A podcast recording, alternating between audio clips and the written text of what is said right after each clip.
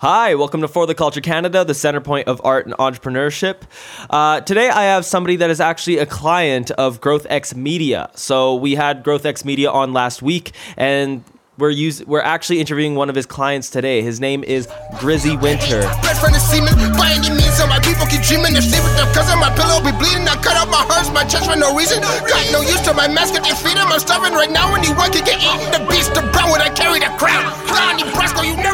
He is a Vancouver-based musician and actor who's been doing music ever since he was actually in high school, and we're going to basically get into what he's been up to and how Growth X Media has been helping him in his career. So what's up, man? How you doing? What's going on, man? Nice. It's nice to be on the show. Sorry, I had a brain fart where I was talking there for a second. Man, it's early. I get it. Yeah. I need that coffee, like, right now. Yeah, no kidding, huh? Yeah. I know. But, yeah, okay, cool. So you're feeling good? Are you feeling nervous about this interview at all?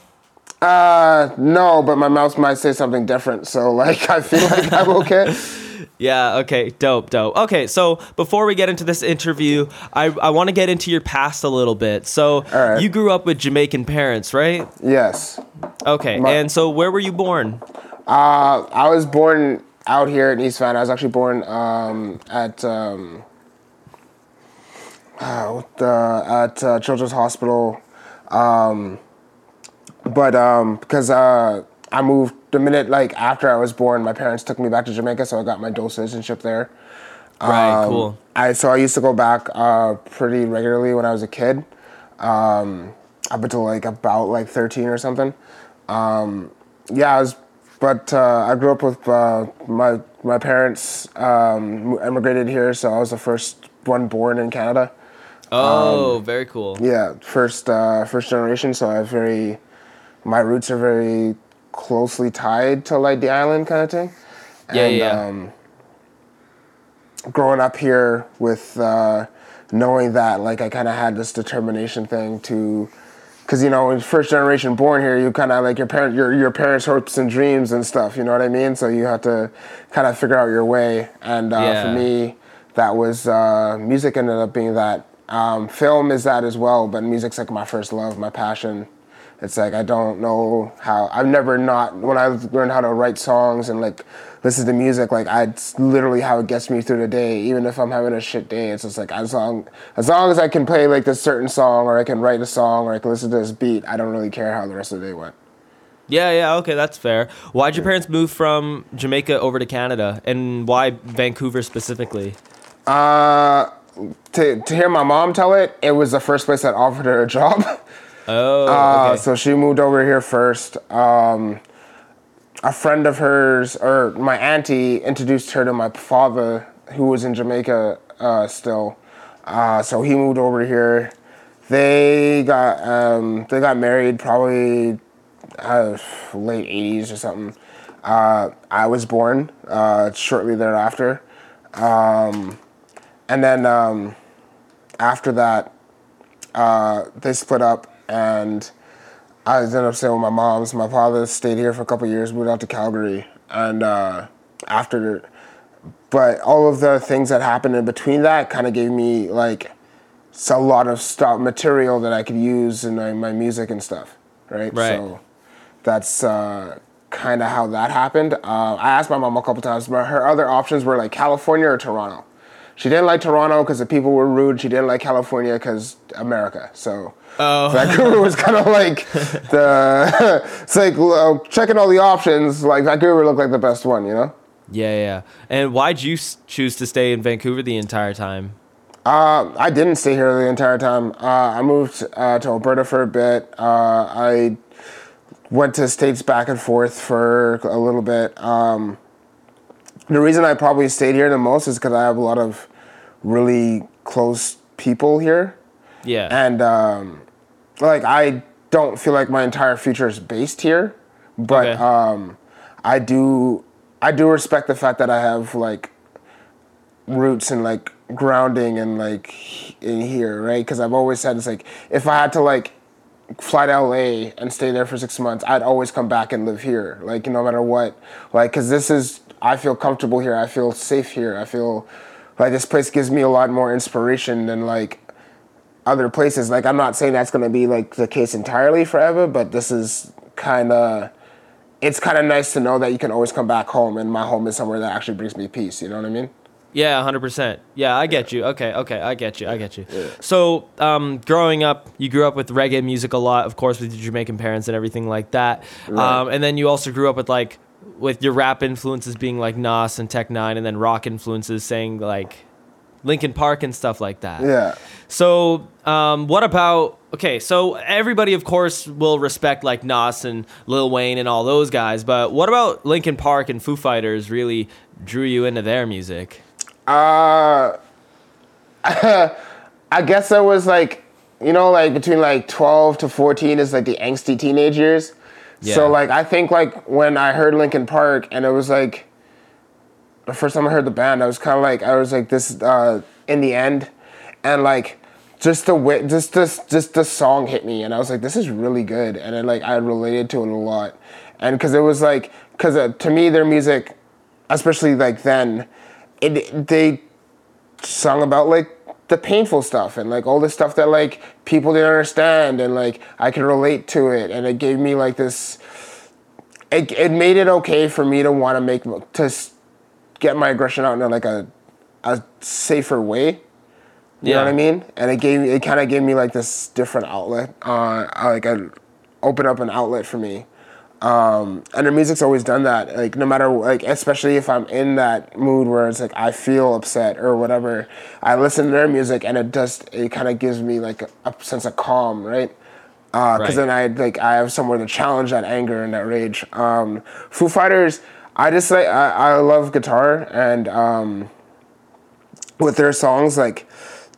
They have such a different variety and stuff that like I always kind of appreciated it, that like not every song sounded the same, and they tried to like do different things on different songs. Like Linkin Park came first, and that's the reason I like Linkin Park, I think, is because it was like a rap rock thing. So like it gave like something I already liked listening to.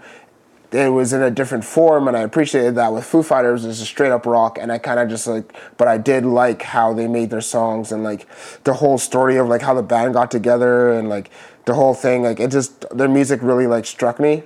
I think growing up in Vancouver, especially the city was first and foremost like a rock town, right? So like there's a lot of like punk influences, a lot of rock influence out here, so it's like the first record, the first like album I listened to was like Blink-182. But then the first album I bought was like The Blueprint by Jay-Z. You know what I'm saying? So like I already knew some of that kind of stuff. It wasn't necessarily my thing, but I could appreciate it, and I always wanted to like learn how to get some of those elements and put it into my own stuff, right? Because like music's a universal language, and it doesn't matter what kind you like, at least you can understand the different themes and stories that come out of music, right? Yeah, sure. Okay, and then you started getting into music at a pretty young age, right? Like high school, right? Yeah. I tried to write my first rap at 16. I was terrible. I remember being called out to battle in the middle of the field with like this one kid. I was a really good rapper when I was younger, and I was like, I'll battle you. And I remember getting up there, and I was like, shit, I don't want to do that. But I started writing songs when I was 16. I started writing raps when I was 16, and I just kept going. And then eventually, when I hit like 19 or something, I started like recording like my first set of songs. Yeah. And obviously, in the beginning, they're not great. I don't even know if I still have those recordings anymore, but I dropped... It took me a while to drop, like, my first couple singles. And I remember I recorded, like, 3, and I held on to them for, like, 2 years, and I dropped them maybe, like, 6 or 7 years ago. And automatically the response was like, this is really good. And I'm like, okay, maybe I'm onto something here. And I just kept going with that, right? And as I started growing and like life kept happening, like my sound kept changing, and like I just wanted to be like the bar rapper with the funny punchlines and like whatever, like, and then eventually like that grew into like me trying to tell stories, and then after that it just turned into like me wanting to make a connection with people through the stuff that I've been through, through the things I can make songs about, not just like rapping, but like singing as well and songwriting and different and all these different things. And then now I'm in this place where I just wanted to make connection. I want my music to connect with people. I want people to be able to relate to the things I'm talking about. And that's the whole goal. Like, I know a lot of people when they get into the rap game, it's like, oh, I'm going to get money in these bitches and all. Like, that doesn't matter at the end of the day. What matters is, like, do people connect to what you're saying? Right? Yeah, like, yeah. I want to make music with substance. And that's kind of, like, where I started at. I wanted to just make, like, you know, songs that I could get, like, girls off of, and, like, maybe I could get paid off of, to, like, I actually want to make a connection with people, and I want my music to resonate with somebody. So if someone's going through something, a hard time, or, you know, like, they went through something that I went through, like, similarly or whatever, they'd be like, oh, yeah, like, I can listen to this guy's song, and, like, I understand, like, that's exactly what I'm going through kind of thing. And that's what I think the power of music is at the end of the day, is to, like, make a connection with people, that you can help somebody out of, like, an emotion that they're not knowing how to deal with kind of thing. Yeah, yeah. Okay, I see. And I noticed on your Spotify, you only really have, like, one album drop, though, and a few singles. Do you have, what about all the other stuff that you've done that since you've been like 19 years old and stuff like that? Where did all that go? Okay. So the stuff that's on my Spotify under, Grizzy Winter is there. I used to have a different stage name, which was Grizzy Grizz. And I have an album on there called Infinity Gauntlet on Spotify as well. Right. But because it's like not, the name is not the same, it's not under my list of stuff, right? All my stuff previous to that is on my SoundCloud, and I haven't really used my SoundCloud in a while, just because there's now this negative connotation with like rappers and SoundCloud, and I try to not like put my stuff on there. You is there? Because I don't think so, because like that's kind of what's hot right now. I don't think that there's anything really negative about it. You know what? Like I feel like. This is the way I feel. I feel like when SoundCloud started, it was a place that anybody could put their music on, and like everybody went on there. And like I feel like, in my personal point of view, it's like, oh yeah, you find my stuff on SoundCloud. People just assume you're gonna have like colored hair, or a bunch of face tattoos, or whatever the hell. You know what I'm saying? And like, I'm not knocking that at all. I'm just saying like for me, like I find that when I put my stuff on all the actual streaming platforms, people tend to take you a little bit more seriously. Like you can get found on SoundCloud, but then like when you get found and a bunch of people like it off top, like it's not going to stay that way. You know what I mean? Like you go to Spotify, somebody's like, oh, what's your Spotify? What's your Apple? What's your title? Whatever. The minute they look you up, they can find you, right? Like I feel like when you're on SoundCloud, it's more of like a shot in the pan kind of thing. Like they'll listen to you once and then like never listen to you again. Meanwhile, with Spotify and Apple and all those things, it's like they'll literally like save you and then stream you kind of thing. Well, the thing about it though is that what if whoever you're talking to doesn't have title, doesn't have Apple Music or Spotify? Then everybody's got YouTube. Okay, it's all on YouTube then? Yeah, I'm also on YouTube and stuff. That's all under my channel, Grizz TV. So, including the first album, the Infinity Gauntlet album, that's on there as well, because that I uploaded all the songs on there as well. That album also is on SoundCloud. I'm trying to figure out a way to get the whole album, the original one, on my Spotify resident right now. There's just like a clearance issue because I have a song I did with an Aaliyah remix that I'm trying to see if I can get the permission from the producer for, but the producer is really, because he gave me the beat, but then it's hard to get a hold of him right now. So like my other option is I have to go to the estate, which is basically your family, and be like, hey, like this person made this beat, I bought the beat, I used it on an album, now I can't upload it, so I just kind of need like a written form of consent from them, and it's just kind of hard. It's just kind of like a lot of hoop jumping kind of thing. Yeah, I understand. Yeah, I understand. Yeah. Okay. By the way, I think you should totally upload your music on a SoundCloud, because based on what I'm hearing, dude, everybody uploads their shit on a SoundCloud, and if anybody is being like judgmental about it, you should not give a fuck about what those people think, man, because it's your music, and you should be proud of what you do, man, because honestly, like, fuck what those people think. If they think that, if they're going to give judgment to you about like having colored hair and face tats, man, that's their problem, not yours. You should have your music out for everybody to hear, regardless. I agree. It's, I don't like to try, I couldn't be in this industry if I was really trying to take people's like opinions too seriously. It just like, after a while, I think for me, it just like, I felt like I outgrew it kind of thing. Yeah. You know what I mean? Like, I was using SoundCloud forever. Like, SoundCloud's, like, I'm going to get a lot of props to SoundCloud. Like, the first, like, couple songs that did really well for me were off SoundCloud, right? So, like, I'm not knocking it and stuff. But it's like, I think for me, personally, I just kind of, like, outgrew it a little bit. Just because it's like, I wanted to take my stuff to the next step. I think, like, eventually when I do drop my next project, I would put it on SoundCloud. But just, like, after I put on all the streaming services first, right? Yeah, okay. All right.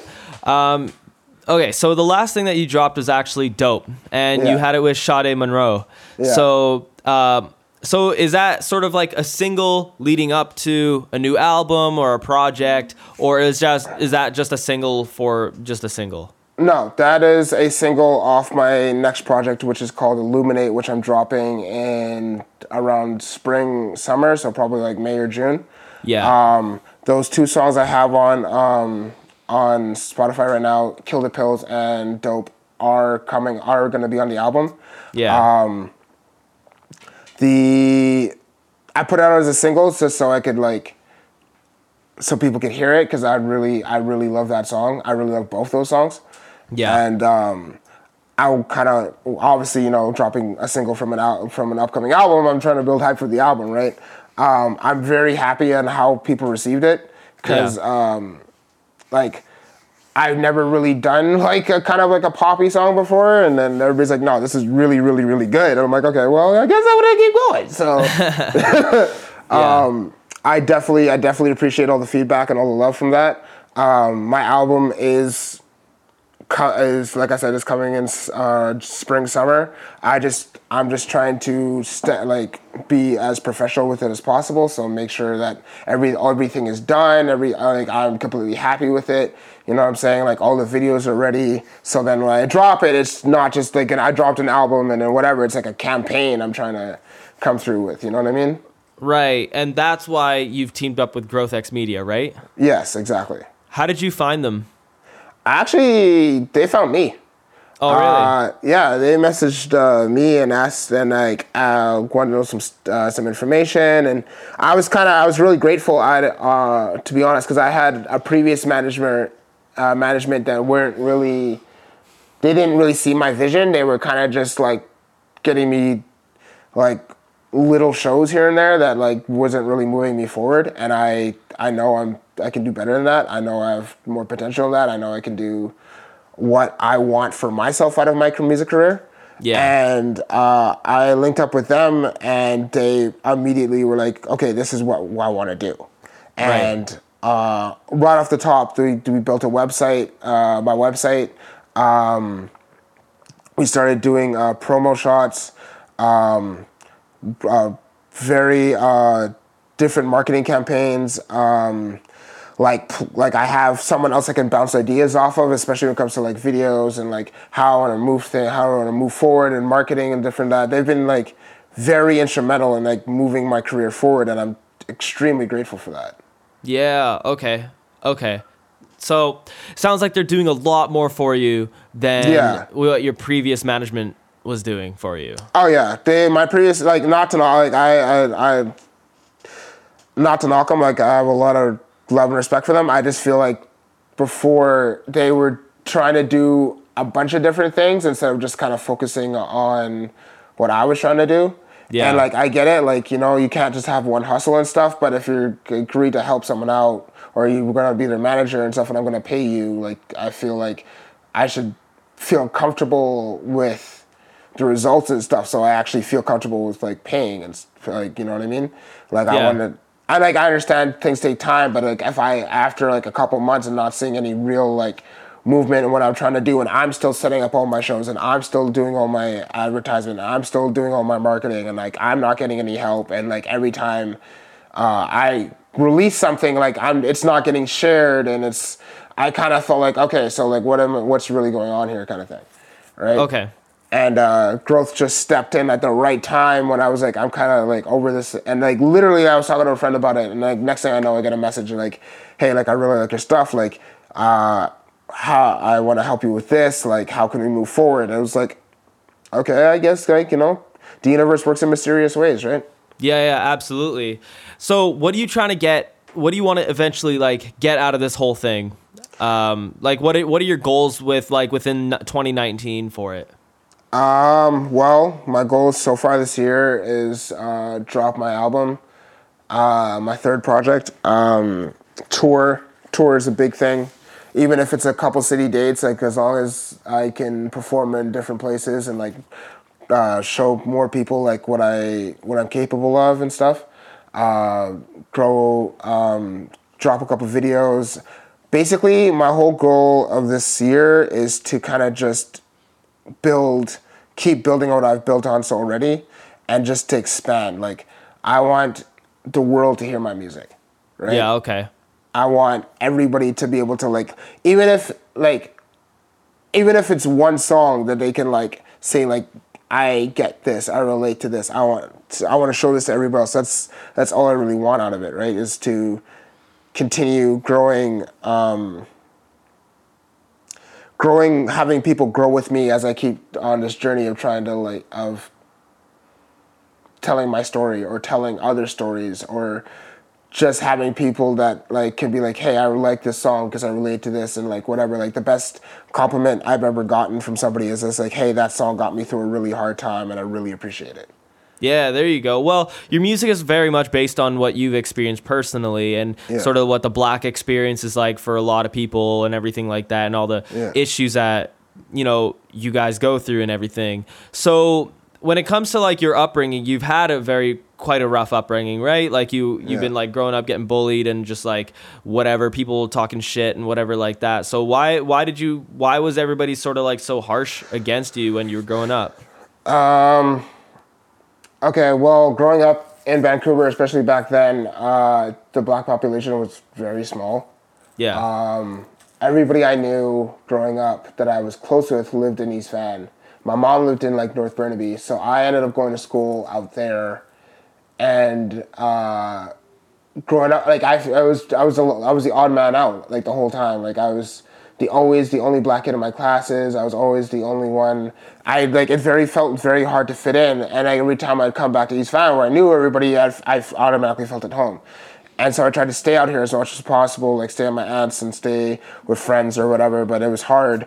Plus, like, in the environment I grew up with, like, with my parents, like, their relationship was very toxic and very, there's a lot of, like, violence around the home and stuff, so I was kind of very much introverted, right?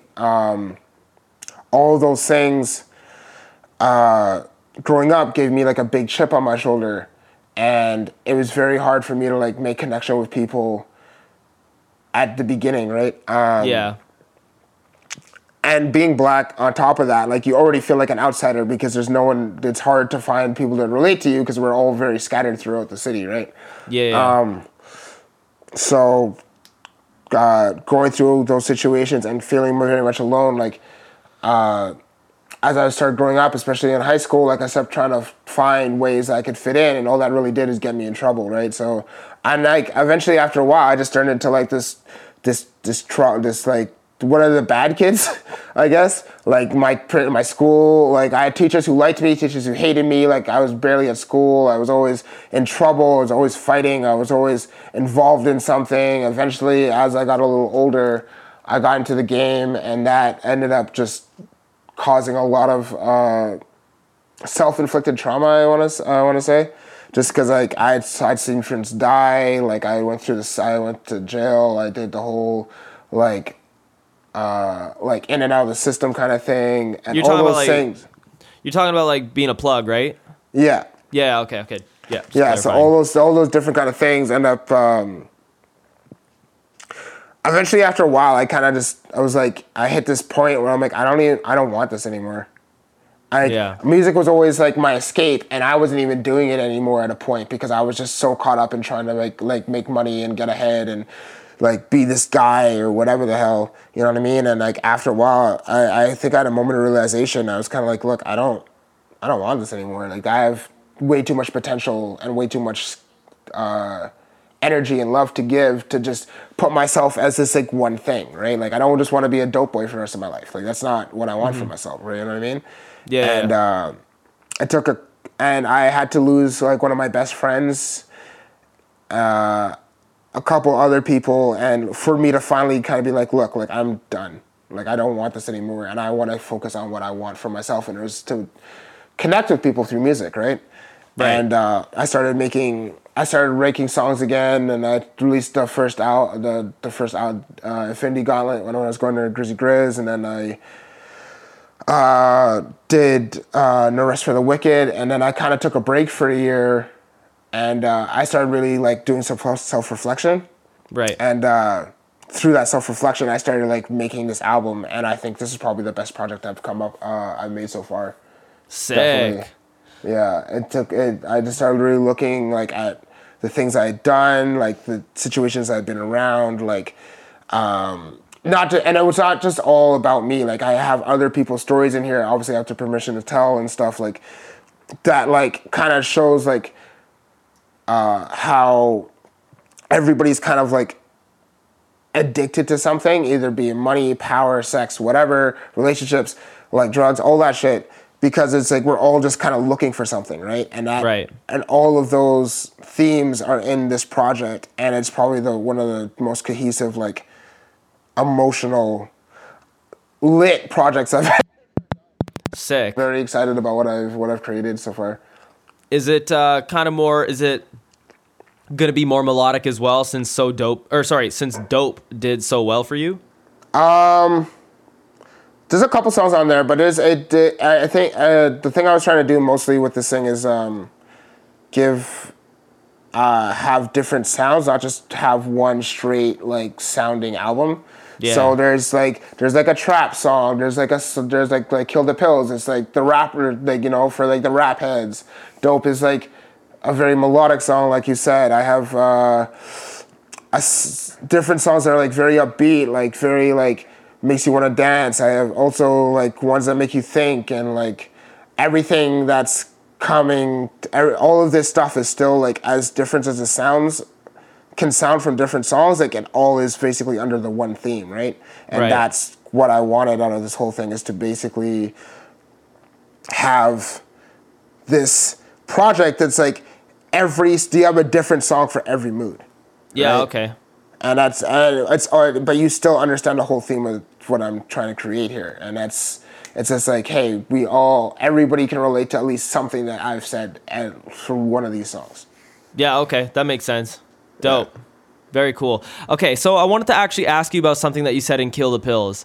You said, game is so fucked, I think about going celibate. Hip-hop right now is going through a deficit. So here's the thing about it, man. Do you really believe that about hip-hop right now? I feel like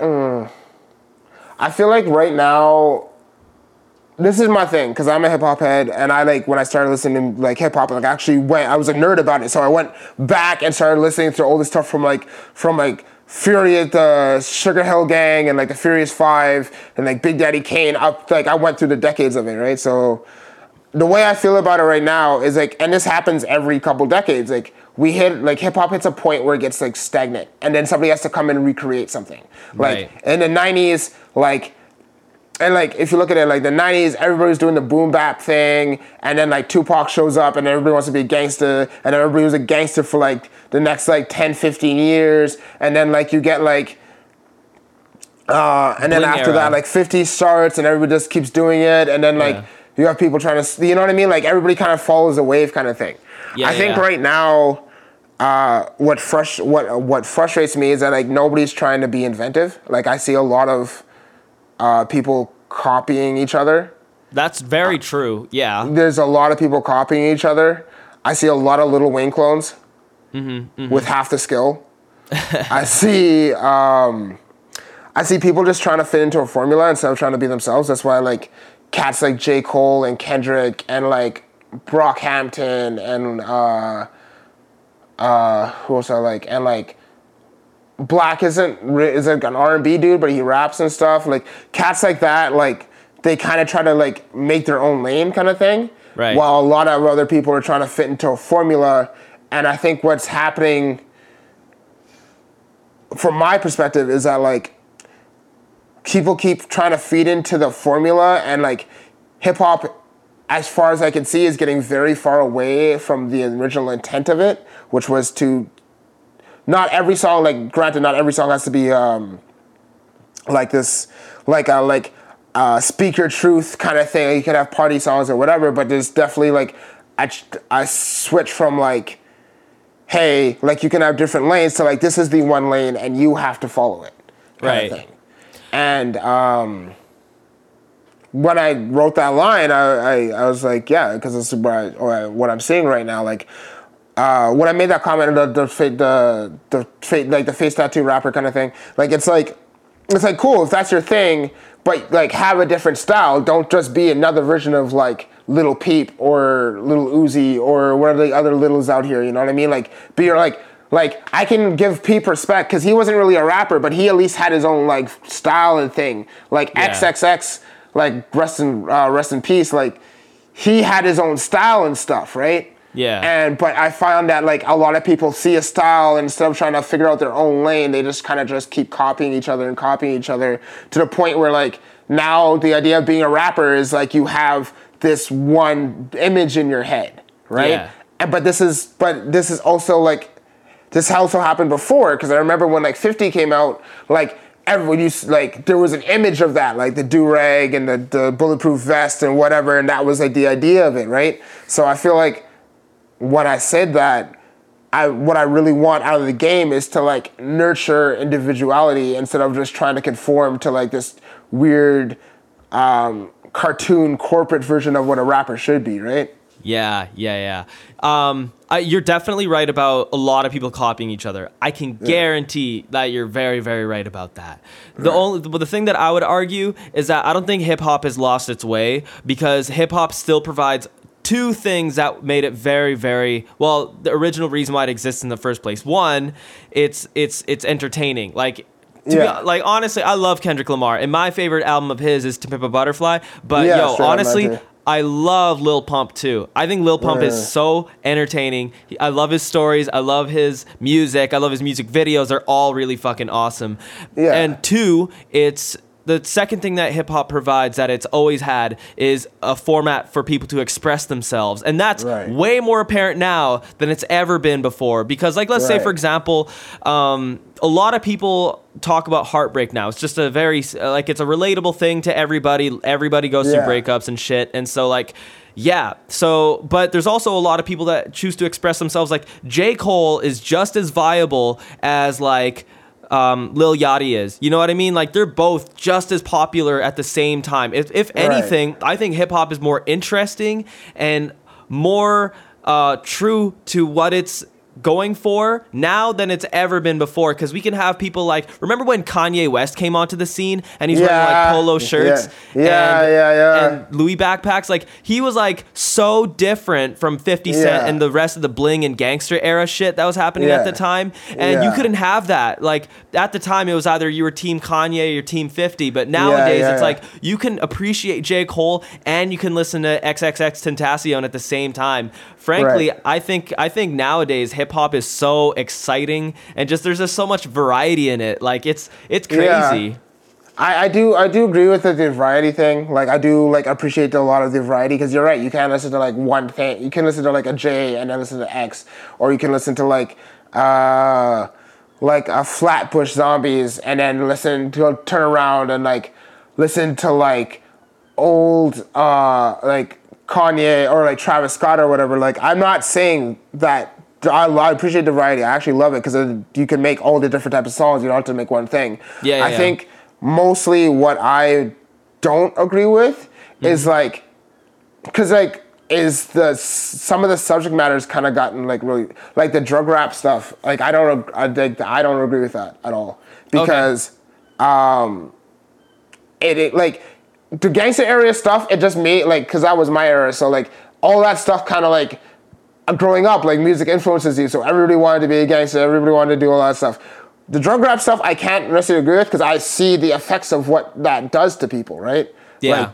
Like, especially now, like down here in Van, like there's a big epidemic of like young people overdosing and dying all the time. Like there was 150 people who overdosed in a day like last year. Yeah. You know what I'm saying? Oh, yeah.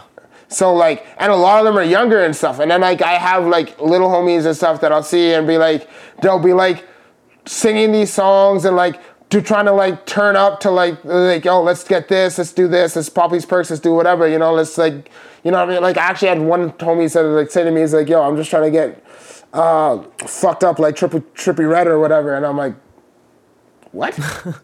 You know what I'm saying? So like, and I feel like that's like, you can have your own influences and you can whatever, but if you can't separate fact from fiction, because like let's be real, like a lot of rappers now, they don't live the shit to say, you know what I'm saying? Like they're not really doing that shit, but like, and so I find it as like when you can have all the different variety you want, but you have to be still kind of aware that like, hey, you say something and there's gonna be like some 12, 13-year-old kid who's gonna hear that and think, oh, I'm gonna do that shit too, right?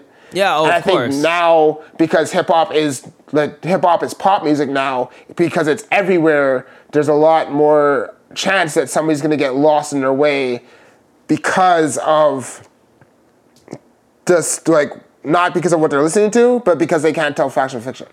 Yeah, true, you know what I'm saying? True.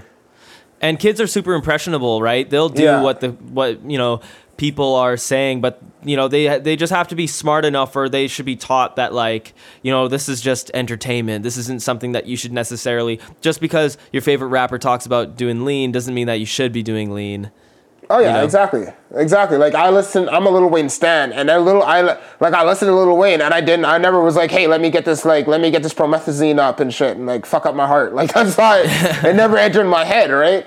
Yeah. But I I said, like you said, there are a lot more impressionable kids who wouldn't think that way, and they'd be like, oh, that sounds cool, let's go do that. You know what I mean? And I feel right now, especially in the culture, that is the wave, right? To rap about those things and to put that out there and stuff. And I feel like the idea that like the idea that your words don't matter is kind of like very apparent, and that's kind of bullshit. Because it's like, even before, when I like rappers would rap about the gangster shit, a lot of the gangster stories were like cautionary tales. Like you ever listen to like a Jadakiss or like a Snoop Dogg or whatever, the stuff they would talk about, like it was more like, this happened to me. It's not like, go do it. You know what I'm saying? Yeah. Yeah, that's what I'm done.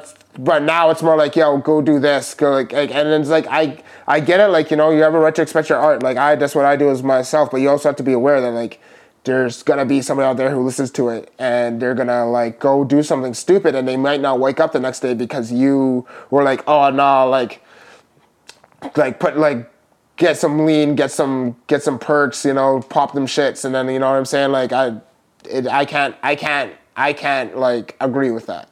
No, but of course, but like at the same time, like everybody has their right to listen to whatever they want, and I appreciate the fact that there is variety, because that's what music needs, is different types of stuff. But from my perspective, I just wish that like the culture right now would be a little bit more aware of how much influence they have over people. You know what I'm saying?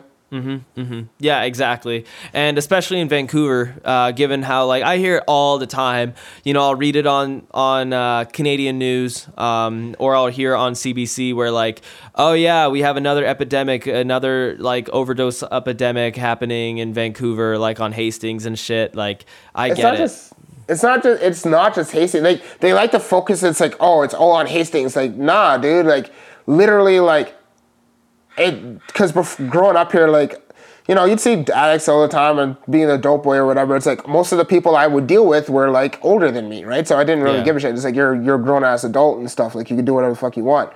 Now it's like kids from high school to like their mid to early 30s, they're like literally getting into this stuff or all the time, and that's who are dying. It's us. It's the young people. Yeah. It's not like the older heads who have like, they wasted their whole lives doing drugs. It's like literally like younger people who are dying all the time. Yeah. Right? And seeing that, like, especially now, it like, it really like hit me, because it's like before, like you could separate it, you know what I'm saying? Like, okay, whatever, like you're older, this is, you decided to do that. Now it's like, not like my buddy was telling me the other day, I was like he was doing a drop or whatever, and like three like 17-year-old kids got in his car and were like asking for, and he's just like, how old are you? You know what I'm saying? And it's, and that's where it's at right now. And so like seeing all of this happen on such a consistent basis to the point where like people I know are dying a lot. Like, I had a friend, I hadn't run into her in a long time. I saw her, we had a conversation. 24 hours later, she was dead of an overdose. Damn, that's a shame, man. Yeah, you know what I'm saying? And it's like, and it's not just the overdose part too, it's the game part too, because the game has changed. Like, I don't, like people, instead of like, you know, before how it used to work out here, it was like you could deal wherever. As all, you know what I'm saying? Like, you could have competing dealers. No one's going to start beef. There's no war. Like, people are getting shot and killed, like, a lot now. You know what I'm saying? Like, yeah, a lot of, a couple homeboys of mine, like, then him and his cousin found dead in a car. They got shot in the back of the head. They were just in the game. You know what I'm saying? Like it's getting real rough out here because fentanyl's big money, and a lot of people might not even know they're dealing it because it's in everything, and you kind of step on somebody's toes instead of like it kind of building to a thing. They just like kind of off you right away now. You know what I'm saying? Yeah. And it's like this, and it's getting real a lot more dangerous, a lot more treacherous. And when I see that, and I like see that so often and stuff, like kids coming in and like going in and out of treatment centers, they're like in high school, and it's like an everyday thing. Like, it's hard, like they said in a statistic, like one in every like 7 kids, if you have a group of 5 friends, one of them's gonna be an addict. One or two of them are gonna be addicts now. It's like, shit, yo, we have a problem. Like, Vancouver has always been like the kind of the drug capital of Canada. Now we are the epidemic drug capital of Canada, and like they don't want to talk about it on the news. Like, they kind of downplay it, like everything's cool, but like I see this stuff, right? And like people are literally dying, and they're all around our age. So I'm very much aware that, like, you know, something's got to change. Like, people maybe need something to like to believe in more than just like trying to survive, because it's also like a matter of like necessity and stuff too, right? Because like this place is way more expensive than it needs to be. Yeah. And I find that like people, because they're like grinding away, they need the escape, and so they try to escape every weekend, and that escape turns to like an addiction, and that addiction turns to death if they don't like get help, right? Yeah. What do you think would be a good solution to end something like that, like resolving the drug epidemic in Vancouver? My opinion, I feel like what always helped like my people around my, there's like a community, man. Like, you know, we had more programs when I was growing up. We had more like connection. We had more friends. Like, you know, we had more people willing to like kind of like take us by the hand and like put us in different programs and put us in different things, and not all of it cost like an arm and a leg, so our parents didn't have to like pay out of pocket or whatever. There was like free community programs that you could go to and stuff, like open like community centers all the time and stuff that you could go, and like you had different outlets that you didn't just have to do, like you weren't just sitting around, like you could actually go and do stuff, right? Yeah. I think the that's what we need more of and stuff, because that sense of community is what brings people together. Like, I applaud a lot of the younger kids now, because they actually end up finding those things on their own, right? And there's a lot of, Vancouver's a city full of creative people, a lot of artists, a lot of different creative types. So like a lot of people are collaborating. That's why like the city's kind of getting more of a sound now, because people are trying to make something. You know what I'm saying? But at the same time, it's like we also need places to go do that at, and they're more available to us, because once that happens, then like it kind of, it's like, yeah, I could go party and do all that shit with y'all, or I could go to this place where it's free and I could, you know, work on what I want for myself, kind of thing. And I think if there's more of that, then this problem wouldn't be such an epidemic anymore. It gives, what's that old saying that my mom, I'm trying to think of something, my mom used to tell me when I was a kid, it's like idle hands are the devil's playground, kind of thing. Yeah, so it's like, you know, if you don't have anything to do, then what are you going to do? You're going to go do something stupid. Mm-hmm, mm-hmm. Right? Yeah. So, like, I feel if the city would focus more on that and, like, building up the youth and giving us more opportunities, then, like, this shit wouldn't be so prevalent as it is right now. Yeah, absolutely. And I think that if we had more prosperity at the lower levels, right? Like, if people are, if a lot more people were able to, if the city or just Canada in general were able to figure something out to allow people to get more money, or just like if the economy was a little better for them, we'd have less people having to resort over to, you know, selling drugs in the first place. You know? Exactly. And if we had a lot more treatment centers, I think if it was like safe spaces for people to be able to like just do their thing, so that we had less people dying, so they can eventually get into rehab and help themselves and stop being addicts, and right. I think that would help it out as well.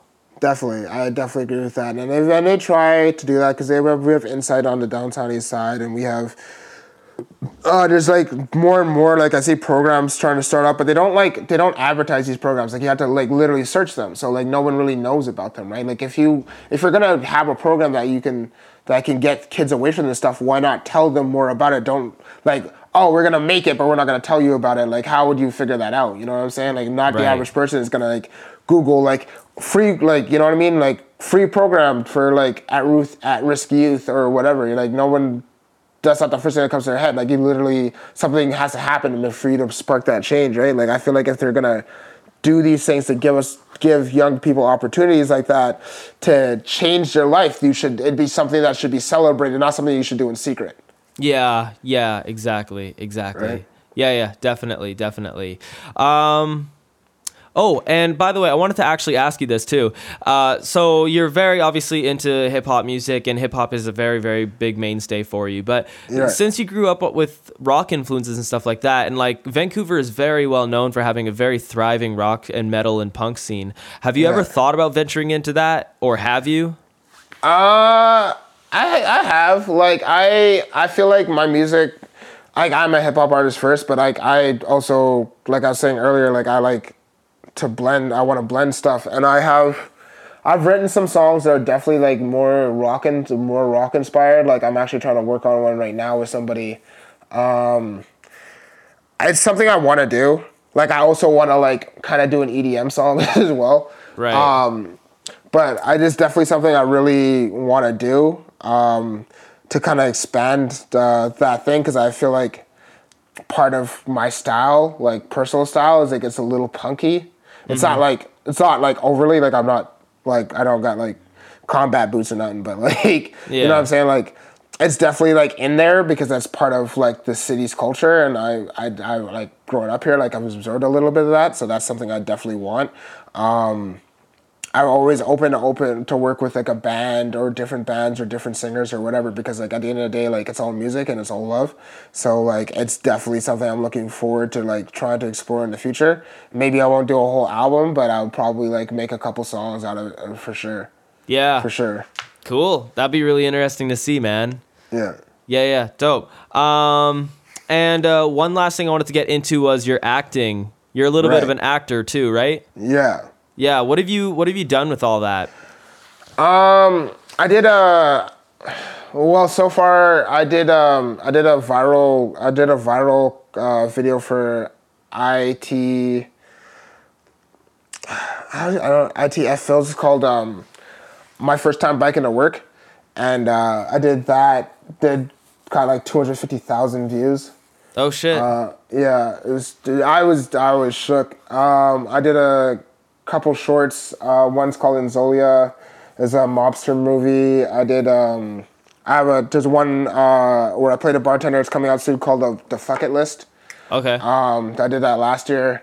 I've also had a couple like smaller things for like The Flash and like couple appearances here and there, and like Lucifer and Supergirl and stuff. Like, I love acting. That was, like, originally when I was younger, I was like, I want to be on TV. I want to be an actor. I do like the industry, but music's my first calling. It's something I'm definitely looking forward to, like, kind of blending my both into right now. Like, what I would really like is to have one of my songs played on, like, one of these, like, teen shows or something, so I can make that bank, you know what I'm saying? Like, Riverdale Holla. But, you know what I mean? Like, acting is definitely one of my a love of mine. I credit a lot of like where my music career is at right now from learning how the film industry works, because the film industry and the music industries are very similar, and I was able to make a lot of connections through that. Yeah, and it's definitely helped me build my confidence with putting myself out there a lot more. Right. And like how to go about it, and I'm very grateful for it, and it's something I am pursuing in the future. Mm-hmm. But right now my music is my focus, right? But who knows? Like I might be in a movie with Denzel one day, hopefully. Big dreams. Yeah. Hey, that's sick, man. Well, thank you, appreciate it. Great. Well, I don't really have very much else to really like go off of. I don't really have very many other questions for you, actually. Do you have any questions for me at all? Yeah, dude. Like, how long have you been doing this? Oh, I've been doing it since about... My first interview was actually May 28th, 2018. So it's only been about half a year for me so far. Wow, but that's good, man. You keep going, keep pushing, and I appreciate that for sure. Yeah, thanks for being on the podcast, man. I appreciate it. It was a good, fun interview, man. I appreciate it. Thank you for having me, man. I appreciate you. Yeah, of course. You too. And yo, I wanted to just say, by the way, I relate to you on the front that like I'm also first generation. My parents are from India, and like a few years after they came here, I was their first generation kid. And man, in Kelowna where I grew up, like I was the only brown or even just colored kid in general in my school for like the longest time. I totally understand what you mean when you say like you feel like an outsider and you can't really relate to anybody, and they're like, "What the fuck is this?" You know, because I'm like the only brown kid around. Yeah, you know? Exactly. It's hard. The first generation kids, we always have just like a burden that we have that nobody else really gets. You know what I'm saying? Yeah. Because it's like we're basically our parents' hopes and dreams, but we're raised in a different place, so we're trying to figure out what we want for ourselves. But we're trying to like make them proud, but maybe making them proud isn't what we want. Like it, we want to do that, but we also need to figure out how we need to do it for ourselves. So there's always like this conflict, right? Mm-hmm. And trying to find your own way is like a little harder than most people, because it's like you have like all this ingrained like stuff that you have to be this thing, so you can provide for your family and do all that stuff. At the same time, if you're gonna do it, you just have to be happy while doing it. And like a lot of the time, like growing up in like in North America, like the way we learn things are different. So we're always clashing with our families. We're always, because we want to do what we feel like is meant for us. We can't just like settle into like some like shit job because we seen our parents do it, right? Because they were trying to survive and we're trying to move forward, kind of thing, right? Yeah, exactly. And it's always like it's a struggle that not a lot of people get unless they. You know, your parents are immigrants, and you are immigrated here, and you were first generation, right? Yeah. And that burden it's a universal thing, but nobody really talks about it, right? Because it's a hard thing, because it's like we don't want to sound ungrateful, you know what I'm saying? But it's at the same time we also need to like be able to like, hey, like it's not easier for us because we're here. It's actually a little harder because we're trying to figure out how to survive while being very aware that we're different. Yeah. You know what I'm saying? Yeah, exactly. And that's something that a lot of people I found that like a lot of people like don't really talk about, and that's something that like, you know, we should. There's a lot of conversations that I feel very grateful that I'm alive, because I feel like a lot of conversations that people need to be having for a long time are happening now, and that's kind of how the world makes it into a better place, by just talking to each other, right? Yeah, exactly. Yeah, absolutely. And I think it's very true that it's not something that's spoken about very much, because it's a very real thing to like have this pressure on you, but I love doing it for my parents though, man. I owe them everything in the world because I get to live here, you know, because like I could be living in a village in India right now and struggling with like over 1 billion people in my country. But like I'm here, and man, the opportunities that I have here in Canada are fucking fantastic. Oh, yeah, straight up. Like I very much love my moms, and for like bringing me here and, or moving here and like understanding that, like eventually understanding, because like, you know, immigrant parents don't understand all. But it's like I'm gonna have to make my own lane, and then like being supportive of that, you know what I mean? Like I can't ask for a better support system than my mama, so that's I'm very happy for that. Yeah, and I appreciate 100%. Everything she had to go through to like, so I could like thrive and stuff. And like I know when I can really like reciprocate it in like a physical way, like she's getting a house straight up. Yeah. She's getting a house straight up. Yeah, absolutely. Well, cool. Thank you very much, man. I appreciate your time. Thank you so much. And yeah, man, go ahead and plug where everybody can find your stuff. All right. So anybody who wants to find any of my music right now, it's on Spotify, Apple Music, Tidal, YouTube, freaking anybody in the UK, it's Deezer. I got it on Amazon. I got it on what's the other one? I got it on Google Play. I got it on basically all the platforms. And the two singles that I have out right now are Kill the Pills and Dope. I'm dropping a new single in about a week or so called Loco. That one's hype as hell. So if you know you're looking to like to rage or to party or something, that's definitely the track. I got a couple videos coming out when the album drops. My album Illuminate is coming out May 2019. Just keep watching.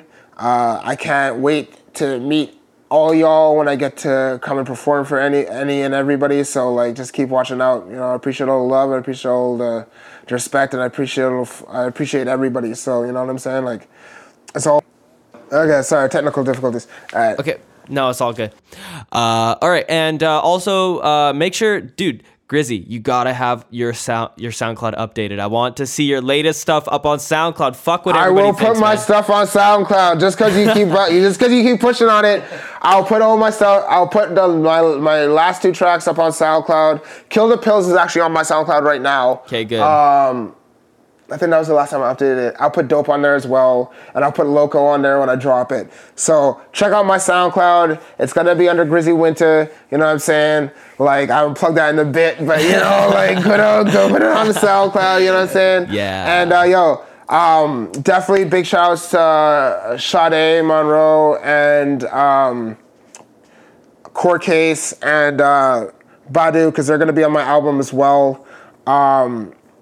And big shouts to Sleepless Minds. They basically, their clothing brand is the main focal point of my next video for Dope. So big shouts to them. Just show love. My last thing is just like, show love. And you know, anybody trying to create, trying to get yourself out there, you know, keep pushing, man. Because like, we need more people like us. Mm-hmm. There you go. Yeah. Exactly. And artworks make the world a better place. Hell yeah. Hell yeah. Well, yo, Grizzy Winter, thank you so much for being on the show, man. Appreciate it, man. Hell yeah. Appreciate you. All right, and that was Grizzy Winter, and he is a Vancouver musician and actor, and he will be having his new music come out in May 2018. Make sure that you check that out. And don't forget to follow us at For the Culture Canada on Instagram and Facebook, and make sure you follow For the Culture Canada podcast on Spotify, Apple Podcasts, SoundCloud, everywhere, man. We're everywhere. So make sure that you fucking follow us. And if you like us on Apple Podcasts, make sure that you leave a nice review and some nice comments. I'd love to see what your feedback is on our episodes, especially the latest ones that we've been up to, because these last two ones have been Skype ones, and I think they're really sick. So anyway, definitely. Thank you so much, y'all, and I hope you have a great rest of your day. See ya! In the blackest days and darkest nights, Lord, no, I ain't living right. I need to get my pocket tight. No rest for the wicked, though. It's another sleepless night. Put this on my face. Family life, I'm acting so we living right. In the blackest days and darkest nights, but no, I ain't